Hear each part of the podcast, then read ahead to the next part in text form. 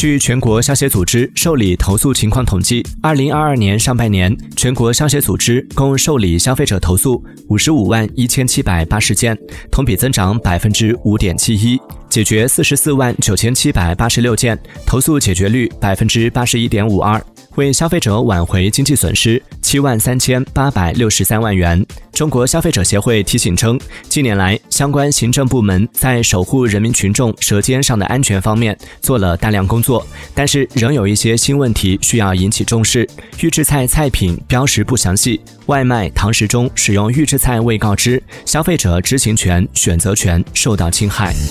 Thank you.